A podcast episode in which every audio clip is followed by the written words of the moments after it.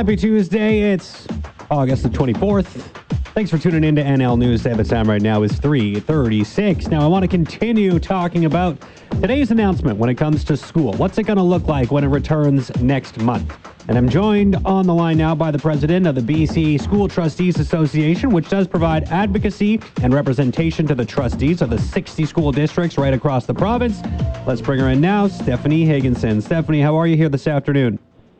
I'm good, Jeff. Thanks for having me. Yeah, appreciate you taking the time. It's been a little while, so uh, thanks for coming back on the show. Uh, just to start here, I'm just going to throw the ball right in your court. Uh, was there anything within today's announcement that maybe caught you off guard, or, or was it essentially what you were expecting? There was a lot of information to uh, try to digest here today. There, there certainly was a lot of a lot of information, and I think that there's probably a lot of folks sitting today across the province uh, in the education sector, uh, reviewing those documents to make sure that they are in line with what people thought and how they've been planning for the reopening of schools. You know, I wasn't surprised today because I'm fortunate enough to be sitting on the steering committee and be part of the group of folks that helps um, provide uh, information to the writing of those guidelines. Uh, so today's announcement, um, I think, is going to provide the direction that a lot of people have been long waiting for in order to, you know, really get started on the uh, the reopening under the new communicable illness plan. Okay, so since you're a part of that steering committee, um, I, I got to ask a little about the mask mandate that was announced today. So it's going to be in place, and, and, specifically talking about students, grades four to twelve. Why does that make sense? How come K to three is not a part of this?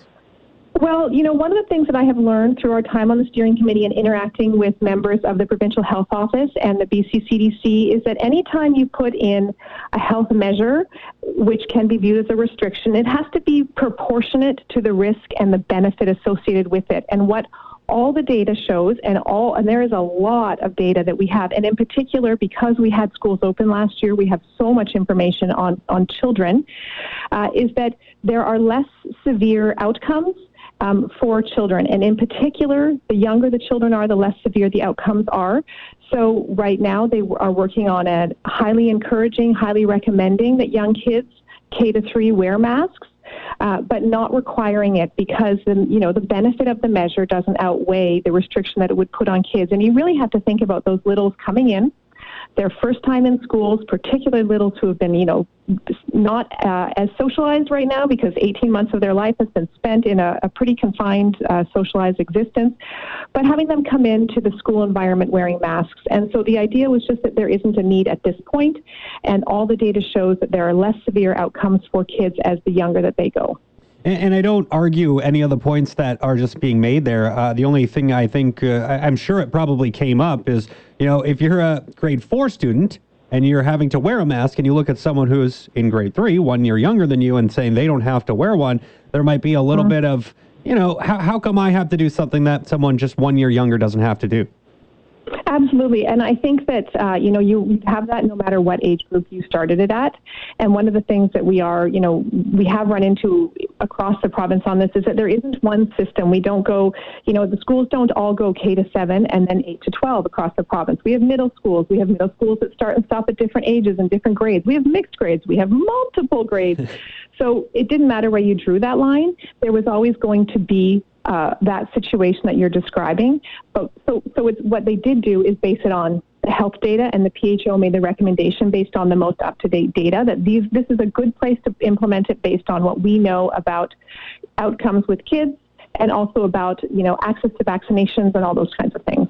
What was the debate like in terms of having a, a mandate for, for vaccinations. I'm sure that was a, a, large portion of the discussions that were had when, when trying to figure out what these protocols that were going to be announced here this morning. We've seen them in other sectors. I know, you know, I think everyone can comprehend why they're in settings like long-term care or why they're going to be in places like uh, uh, for healthcare students in universities, why they would have to wear one because they're going to be working with vulnerable populations. But, you know, was there, was there a lot of debate? Was there arguments that happened about whether or not you know, teachers and staff members should be required to have a vaccine before going back to school in September?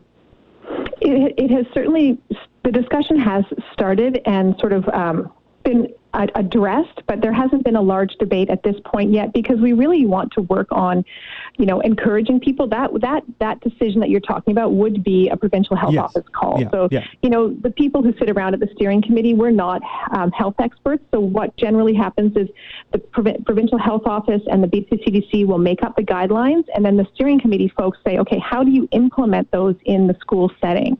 And so that decision that you're talking about really will be one in the in the provincial health office.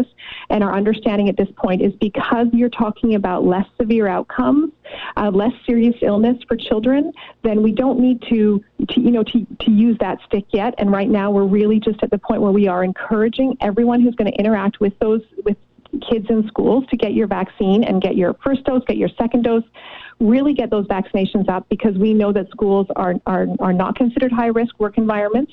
And so, what we do want is people who are going to be interacting with the kids, though, to get those vaccines so that we can maintain that low risk environment. Yeah, and, and, so you talk a little bit about the encouragement that is coming right from from those uh, upper levels from from public health to say, you know, teachers, staff members, even those students who are aged 12 to 17, being very highly encouraged to get a, a vaccine, right? Go about getting mm-hmm. your first and second dose, and, and then you'll be more protected when walking around the school.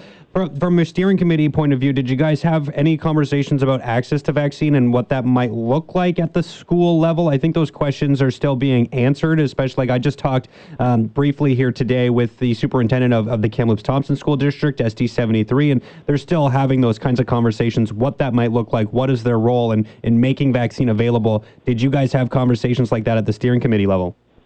Well, what we what we wanted, what we did at the steering committee was talk about making it um, as accessible as possible, mm-hmm. and certainly utilizing any tool that the school system has to help um, support that outreach process. Uh, and so it's going to look different in every community, and that's because of you know of access. And so in some areas, it's possible for those, and it's, it is the best place is that the school is the local community hub in small small communities. It's the place that everybody goes. So that might be a really appropriate place to put a vaccine clinic. In other areas, it might not be the most appropriate place to put it in a school site. There might be a more central site where they can have more folks come through. So the idea is that each local health authority is working with the local rapid response teams that started last year and will continue this year, and they'll work together to figure out the best ways that the school system can support um, improving those vaccination rates and they're they're critical. We've seen the data they showed last year, you know, in Surrey, which was the hot spot for sure. As soon as those the staff started to get vaccinated, the you know the case counts and and the school exposure notices dropped considerably just by having those stu- those staff vaccinated. Mm-hmm. So it makes a big big difference, and that happened in the community as well. If you know if kids acquired COVID predominantly in the community and in the home setting. So that's where we also need to make sure that people are vaccinated. The people who come in contact with the children in their home setting and in their family setting also need to make sure that they're getting vaccinated if they're sending their kids to school.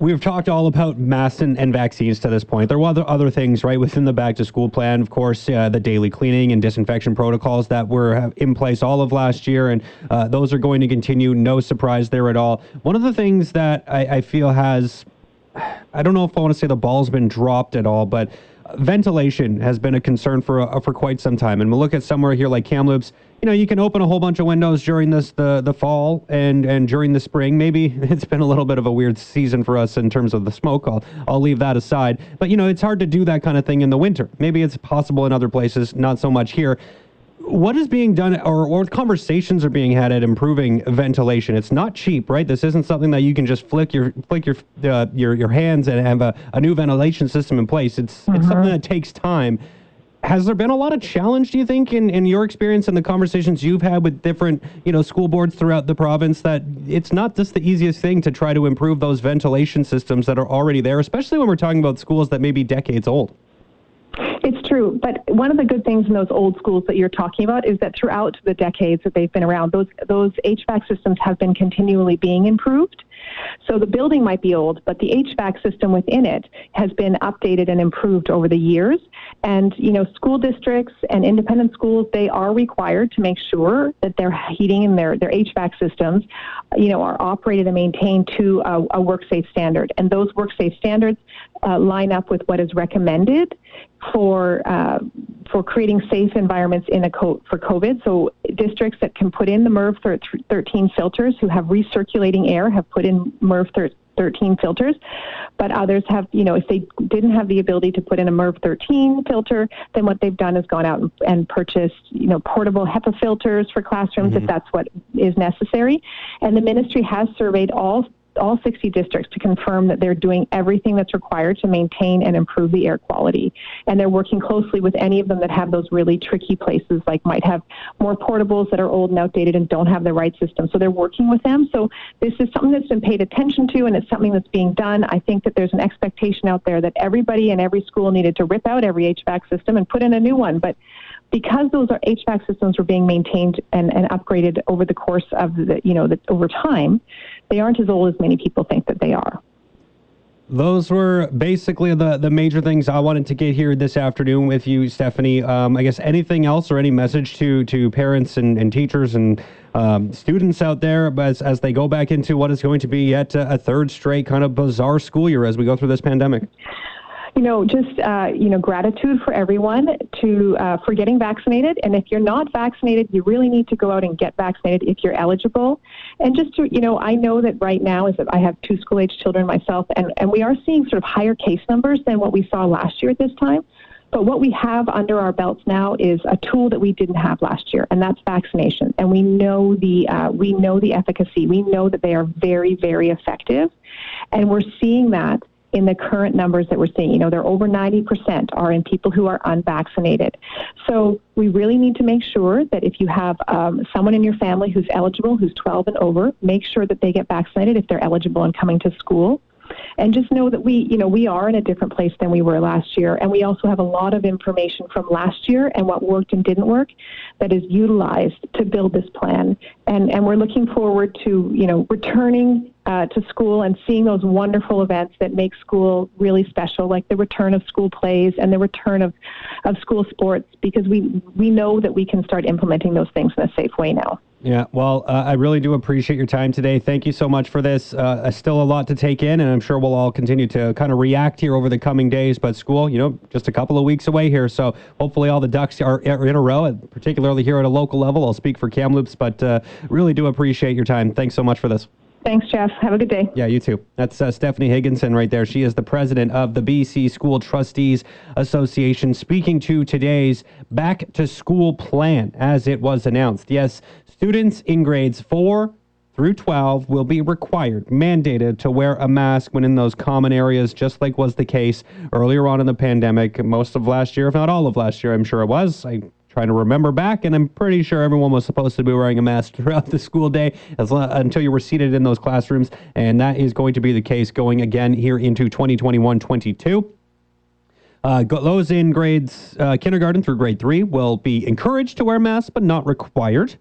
Um, no mask or no vaccine mandate, excuse me, for anybody within the school system, teachers, staff, students. There's no requirement to get a vaccine. It is, though, being strongly encouraged. And you heard Stephanie's comments there at the very end saying if you haven't got a vaccine, go get one.